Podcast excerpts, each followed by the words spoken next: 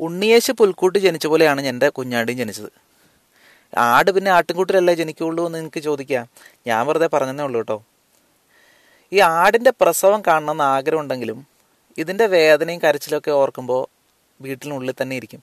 പിന്നെ വേ പിന്നെ വേറൊരു കാര്യമുണ്ട്. പ്രസവം നടക്കുന്ന സമയത്ത് നമ്മളെ വീടിന് പുറത്ത് ഇറക്കാറുമില്ല.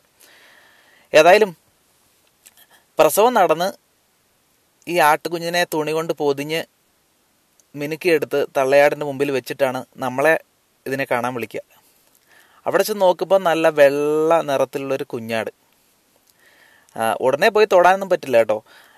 ആട് തള്ളയാട് ഇതിനെ നക്കി നക്കി നക്കി ഇല്ലാണ്ടാക്കുമെന്ന് തന്നെ പേടിച്ചു പോകും എന്തായാലും രണ്ട് മണിക്കൂർ നേരം കഴിയുമ്പോൾ ഇത് പതിയെ എണീറ്റ് നിൽക്കാൻ ശ്രമമൊക്കെ നടത്തും.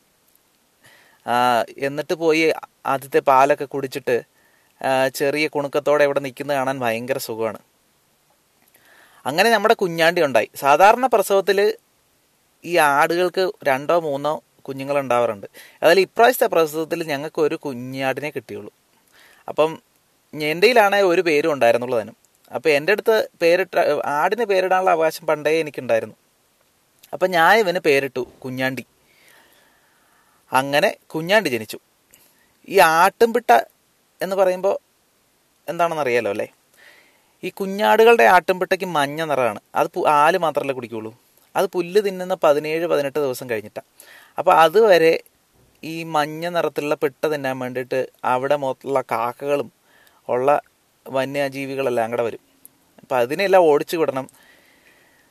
ആട് തള്ളയാട് തന്നെ കയറി ചവിട്ടാതെ നോക്കണം. അങ്ങനെ പല പല ചുമതലകൾ എനിക്കുണ്ട്.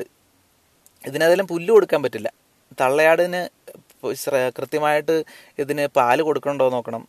അങ്ങനെയൊക്കെ നോക്കി നോക്കി നോക്കി എനിക്കിവൻ നല്ല പ്രിയപ്പെട്ടവനായി. ഇവൻ എന്നെ. അങ്ങനെയാണ് ഞങ്ങളുടെ കുഞ്ഞാണ്ടിയായിട്ടുള്ള സൗഹൃദം തുടങ്ങിയത്.